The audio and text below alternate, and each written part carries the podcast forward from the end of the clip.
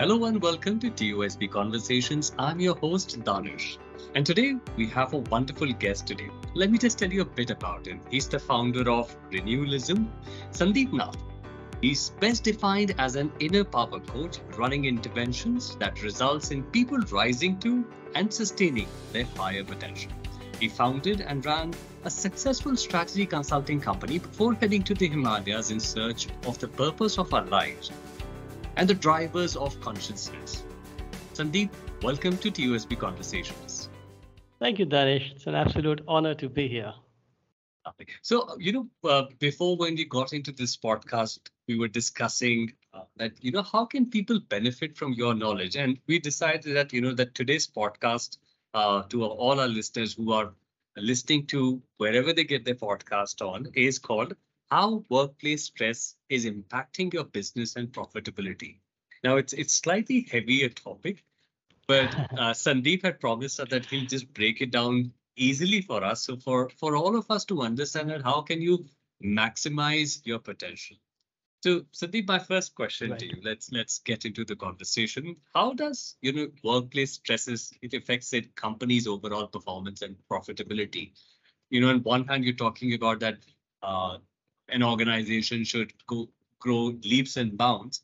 But what are the things which are required for uh, for the people working there and for the leadership to keep in mind that that happens? Yes. So, like you said, this topic sounds a little heavy because people don't immediately relate workplace stress with profitability. Now, stress is something like a termite, Danish it's not something that you see visibly right in front all the time and can do something about. It's just gnawing away at the back and making us foundationally weaker. Now, what's the foundation of an organization? The foundation of an organization is people. And what's stress? Stress, classically defined, Danish, is when the demands are greater than the resources. So now there could be multiple reasons why demands are greater than resources for people the current scenario of layoffs and resignations uh, could make people do more work than they are uh, supposed to or they had uh, you know uh, bargained for. And then people have their own fears. They have their perceptions about what could be happening and they close it down. They uh, are afraid to to give everything that they've got. Then there is another problem of projections. People project things like false deadlines or not cooperating with others and uh, those create greater demands than they actually are. And sometimes we just don't have the right priorities in sync. And so all of this results in the team performance and individual performance coming down. And essentially, if you look at everything i've mentioned now, it's about people being unprepared for the kind of changes that are happening, for the kind of expectations that organizations are starting to have for them, for the flux in the economy and in the uh, way, uh, nature of business, uh, the changing nature of business. And this this this state of being unprepared. Well, I'm going to quote uh, this uh, this guy uh, Bobby Unser, who was a race car driver, and he said, "Success is where preparation and opportunity meet." Now, if your people are unprepared, in fact, there's another quote by Benjamin Franklin, which is um, a lot more popular. By failing to prepare, you're preparing to fail. So in both cases, if you want to succeed, if you don't want to fail as an organization, then you've got to make sure that that preparation is strong.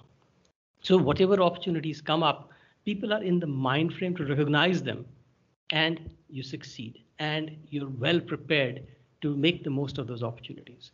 So stress, what it's doing like a termite out there is uh, bringing down the people's capacity to recognize opportunities and give their best.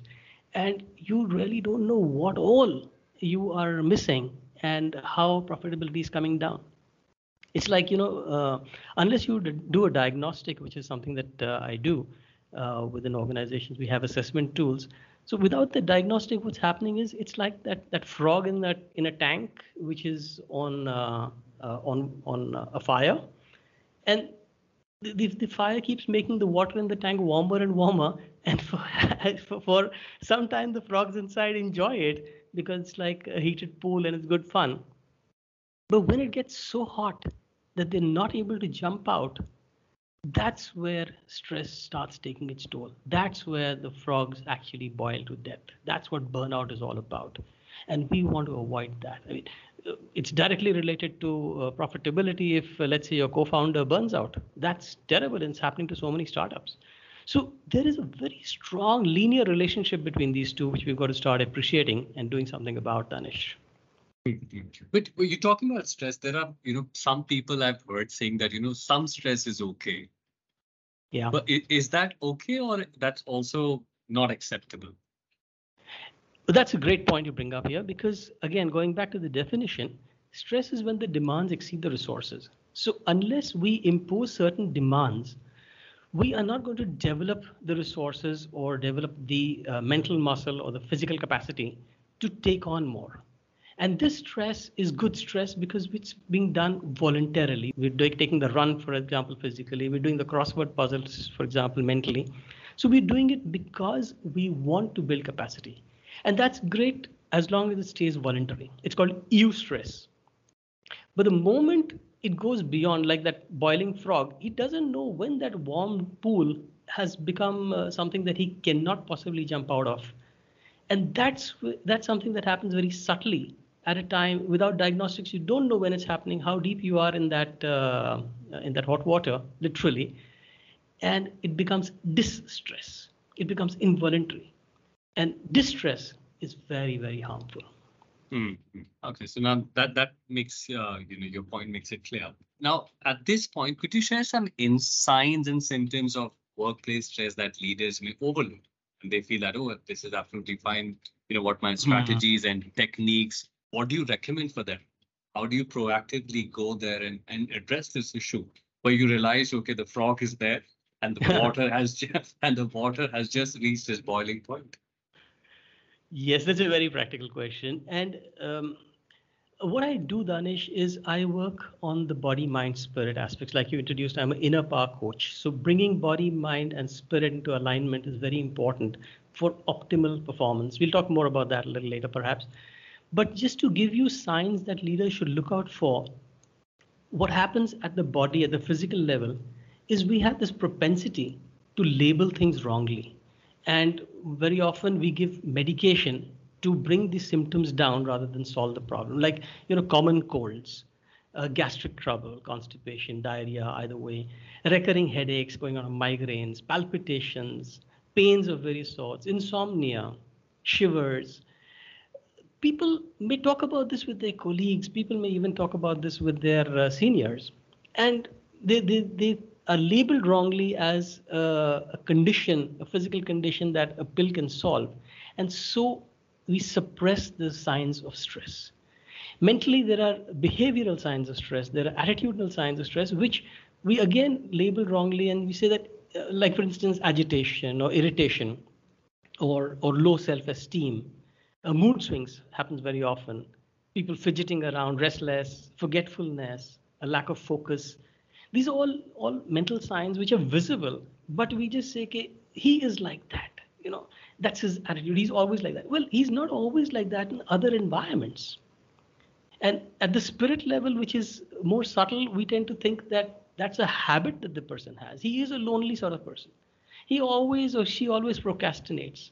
She she's an alcoholic substance abuse or relationship issues or avoiding responsibilities, we, we just we just typecast people instead of realizing that they're not always like that in other environments. They're like that in our environment, and that's the problem. We've got to do something about it because the person is stressed.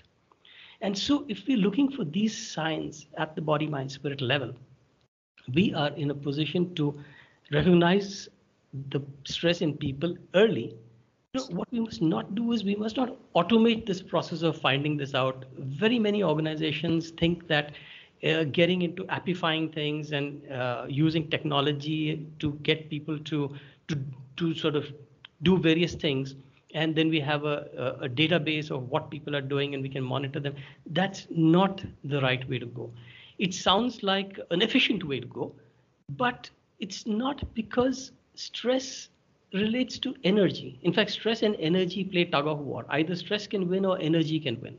And we get energy from each other. We don't get energy from a from a machine, from an app. So we need people. People don't need information.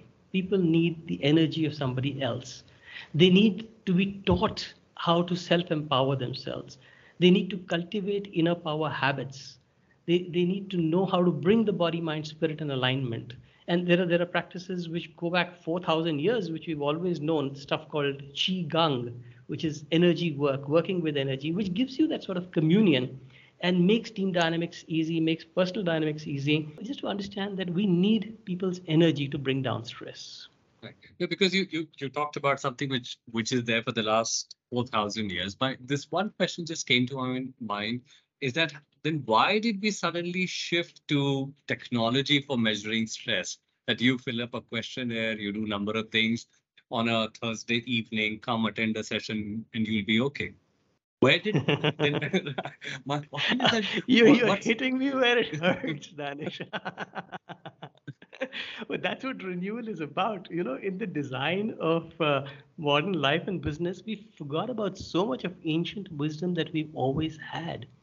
And in, in the in the uh, belief, the passionate belief that technology will bring us every kind of solution, we've forgotten what we were used to do for each other We've forgotten what it's like to be a good neighbor, to be a good colleague. We've just cubicalized ourselves and we spend more time with a screen than we do with another person. And that itself um, stresses us out. And then uh, we uh, kind of use another screen to measure how much stress it's. It, the number isn't important. The point is we've got the sign and we got to do something about it. So making that change is something that comes when we go back and we renew with the ancient wisdom. Right. Okay. Now going to my next question, and we live and we all agree that you know this this world which we live in is quite fast-paced business world. So, but how can yeah. you you know how can a leader strike a balance between say productivity and well-being? Any examples that come to your mind for your own experiences working with CXOs on stress management specifically? Absolutely, absolutely. Great question there because productivity, when you say productivity, what is that? It is it is maximizing the output per hour, whether it's of a machine or it's of a person. And why does a person give their maximum? Because the hour is going to be the same. That's going to be 60 seconds, whatever happens. The energy that's invested in that hour is what can change. And energy is what we have in our control. So, one of the things that works uh, very well is uh, a pattern interrupt. In fact, I have a hack which I call uh, SMILE, and I'm going to give that to our uh, listeners today. The SMILE is a hack which is five things that you could do. Most of them you could do every hour and replenish yourself. The S, of course, is not something you do every hour. The S is sleep.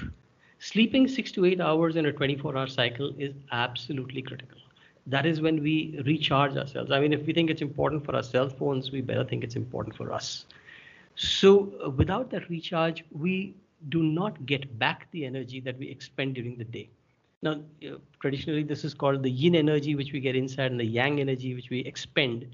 But without getting into those, uh, those technicalities of the yin yang, the point is that when we replenish ourselves, we replenish the working systems of the hormones, the endocrinal, uh, endocrine glands, the enzymes, the entire metabolic activity.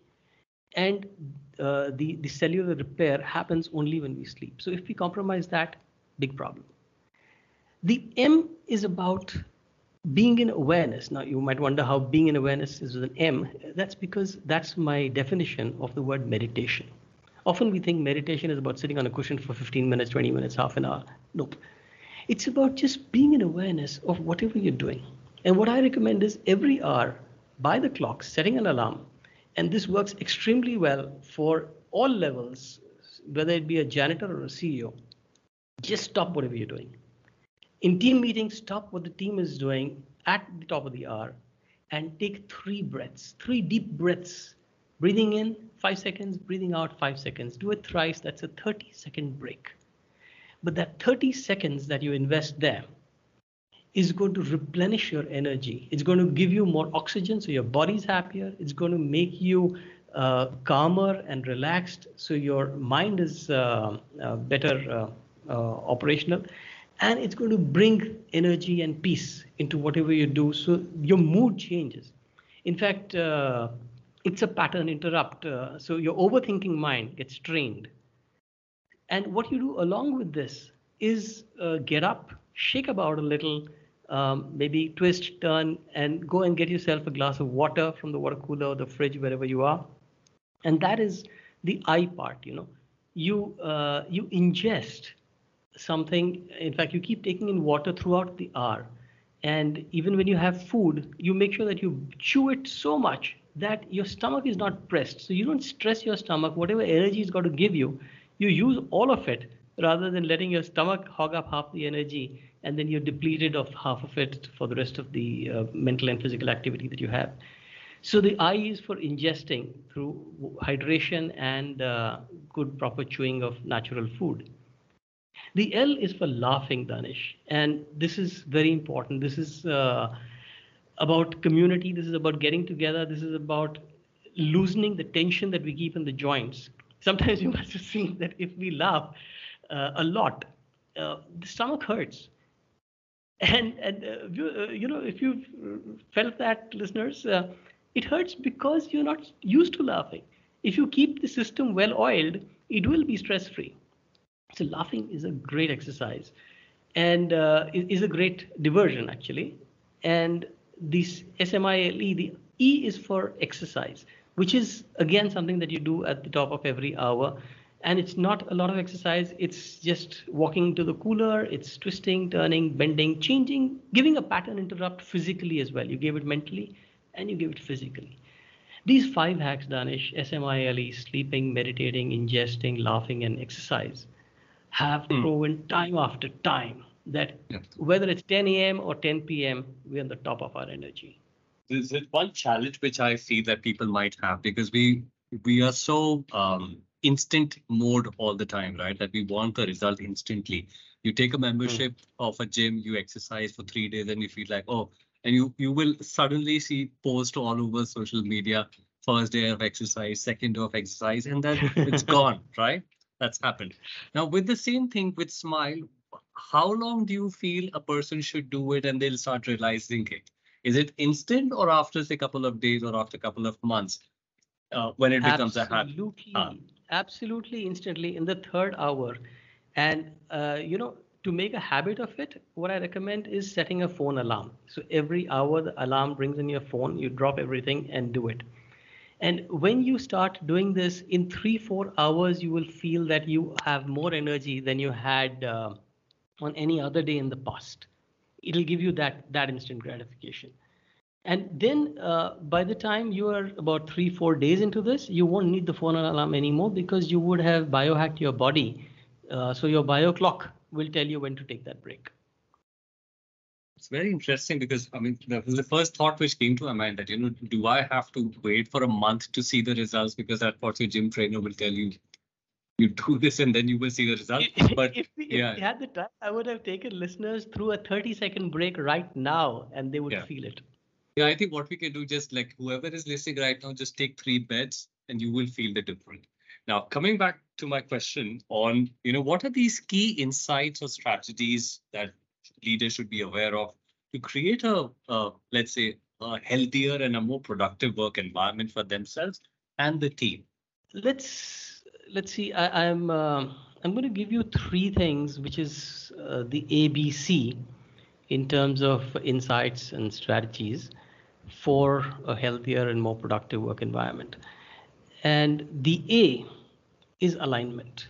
Now we've talked about the body, mind, spirit alignment, right? And when when we have those in alignment, it's just to give you guys an example. The sound of stress is like the sound of a car uh, in which the the gear, the clutch, and the accelerator are out of alignment. And you know, if you release the clutch uh, too slowly and you press the accelerator, you get this grrr sound, this terrible harsh yeah, sound. Yeah. yeah. Well, that's the engine in stress, under stress. The, the exact thing happens very silently within us when our uh, when our bodies are doing something our minds are saying something else. What we're thinking is what comes. Let's say I, am doing a, a podcast, right? So we are doing this recording right now, but my mind is uh, thinking of a presentation that I have this evening. The kind of stuff that I would be telling you, might my mind might wander somewhere, and then I might wonder, did I answer that right? And sub, somewhere in my subconscious, the stress pattern starts. Oh, oh, I've got to get back here. Oh God, there's too much to do. Oh God, I'm not going to have time to make that presentation, and all of that. And then I feel, which is the being level. So it's a three uh, level thing, you know, the saying, the doing, and the being, which is the innate feeling. I start feeling different, and that gives rise to more secretions, more adrenaline, more uh, more stuff that then takes me into a, a vicious cycle that um, uh, releases all sorts of harmful chemicals. So, coming back to the corporate context, this alignment between body, mind, and spirit, uh, between saying, doing, and being, is between people, purpose, and process. You see, people are the body of an organization. Processes are the mind of an organization. And purpose is the spirit, what drives an organization. And what we like to do is make sure that people, purpose, process are aligned at every level. That's very, very important. The second is B for balance. And balance is the balance between voluntary and involuntary. Remember, you asked me about um, eustress and distress. Yeah. Now, when when we can convert anything that is distressing us into accepting it and uh, preparing for it, we can convert a distress into a eustress. We can change the nature of relationships. We can change the nature of perspective. We can change the nature of uh, our own belief system. And that we do through mindfulness. So balancing voluntary and involuntary requires some training in mindfulness and application of mindfulness as a habit. And C is a, a critical insight, especially for team building, and that is connection, alignment, balance, and connection. The connection that you get, for example, through Qigong energy work is going to change team collaboration and group dynamics through energy.